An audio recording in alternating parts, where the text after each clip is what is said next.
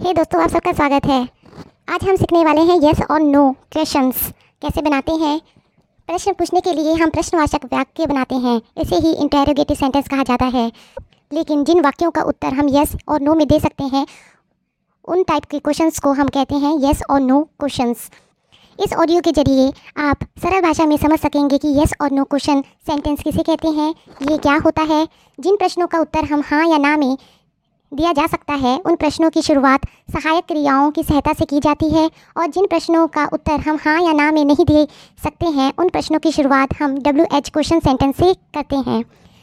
प्रश्न उत्तर करने के दो तरीके होते हैं। पहला क्लोज्ड क्वेश्चन और दूसरा ओपन क्वेश्चन कुछ विद्यार्थियों को क्लोज्ड क्वेश्चन का उत्तर आसानी से देना आता है, लेकिन क्वेश्चन पूछने में तकलीफ़ महसूस करते हैं।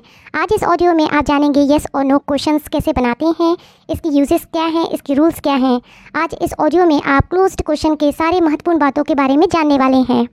आने वाले ऑडियो में आप डब्ल्यू एच क्वेश्चन कैसे बनाते हैं, यह भी सीखेंगे। सहायक क्रिया डू डस इस am are was were has have had etcetera होती है। इसी के ज़रिए हम हाँ या ना वाले प्रश्न बनाते हैं। जिन प्रश्नों का उत्तर हाँ या ना में दिया जा सकता है, उसे ही हाँ या ना प्रकार के क्वेश्चन कहा जाता है। इसे हम यस और नो क्वेश्चंस कहते हैं।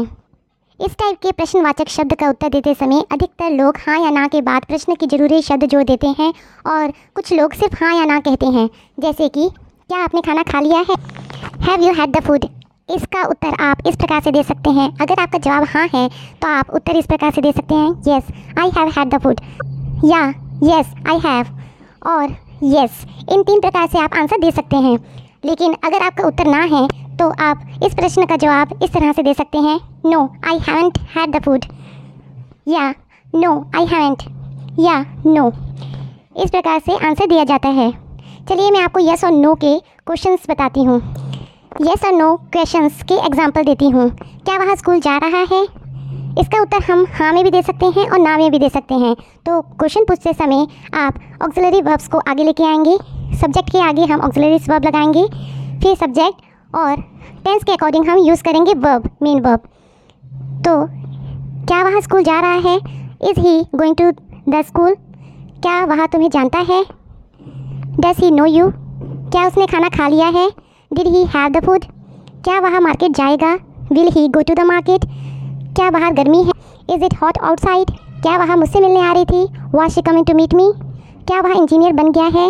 Has he become an engineer क्या मैं बुक पढ़ सकता हूँ? May I read the book क्या तुम एक मिनट में 200 वर्ड्स पढ़ सकते हो? Can you read 200 words in a minute अभी हमने सीखा है कि कैसे हम क्वेश्चन बना सकते हैं। अब हम जानते हैं कि क्वेश्चन का रिप्लाई कैसे करना है। अगर हमें इस क्वेश्चन का आंसर देना है तो कैसे देंगे? चलिए जानते हैं।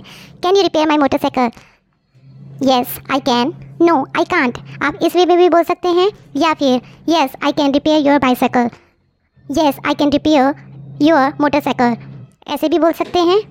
No I can't repair your motorcycle are you teacher yes I am no I ain't अब दूसरा एग्ज़ाम्पल देखते हैं। अगर आपका सेंटेंस है आई हैव अ कार तो इसे येस और नो में कैसे क्वेश्चन क्रिएट करेंगे, चलिए जानते हैं। आई हैव अ कार तो आप क्वेश्चन कर सकते हैं। Do you have a car Seema loves basketball Does Seema love basketball? They found my car's key. Did they find my car's key? दोस्तों, आपको सेंटेंस पहले समझना है अगर आपके पास कोई चीज़ है और वह सेंटेंस आपका प्रेजेंट टेंस में है तो आपको डू या डस का इस्तेमाल करना है सब्जेक्ट के अकॉर्डिंग जैसे मैंने अभी किया आई हैव अ कार तो यू के अकॉर्डिंग मैंने डू का यूज़ किया do you have a car अगर हमें किसी से क्वेश्चन करना है तो हम ऐसे करेंगे सीमा लव्स बास्केटबॉल ये प्रेजेंट इनडेफिनेट का है और सीमा सिंगुलर है. सिंगुलर नाउन में आएगा. तो हम डस का इस्तेमाल करेंगे. थर्ड एग्ज़ाम्पल में दे फाउंड माई कार्स की फाउंड पास्ट को शो कर रहा है. जब कोई सेंटेंस पास्ट को शो करे तो हम डिड का इस्तेमाल करते हैं.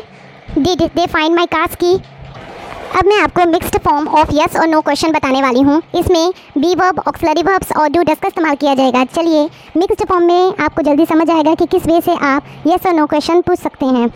शी इज़ ब्यूटीफुल इसे क्वेश्चन में कैसे ट्रांसलेट करेंगे? Is she beautiful they are working hard are they working hard I don't want a cup of tea do I want a cup of tea the book was been published was the book being published? We are going to invite him are we going to invite him Have you seen Radhika in the park? Yes, I have seen Radhika in the park. Has he got married? Yes, he has got married. Has he come back from the Bombay? No, he hasn't. Has she been working since morning? Yes, she has been working since morning. Or, yes, she has been. Will he come? Yes, he will come. Did they forget their visa? No, they didn't forget their visa.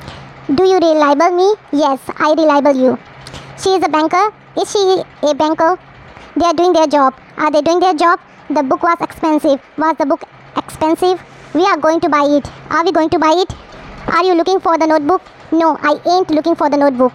उम्मीद है दोस्तों आपको यह audio पसंद आई होगी yes और no question बनाते समय हेजिटेट फील नहीं करेंगे आप इजीली बना पाएँगे हमारी वेबसाइट इसका नाम है डेली ज्ञान का सागर डॉट कॉम आप विज़िट कीजिए उसमें आप कई एग्जाम्पल्स मिलेंगे जो आपको प्रैक्टिस करने में हेल्प करेंगे अपना कीमती समय देने के लिए धन्यवाद। अपना ख्याल रखें और हमें फॉलो करना बिल्कुल ना भूलें। अपना कीमती समय देने के लिए धन्यवाद।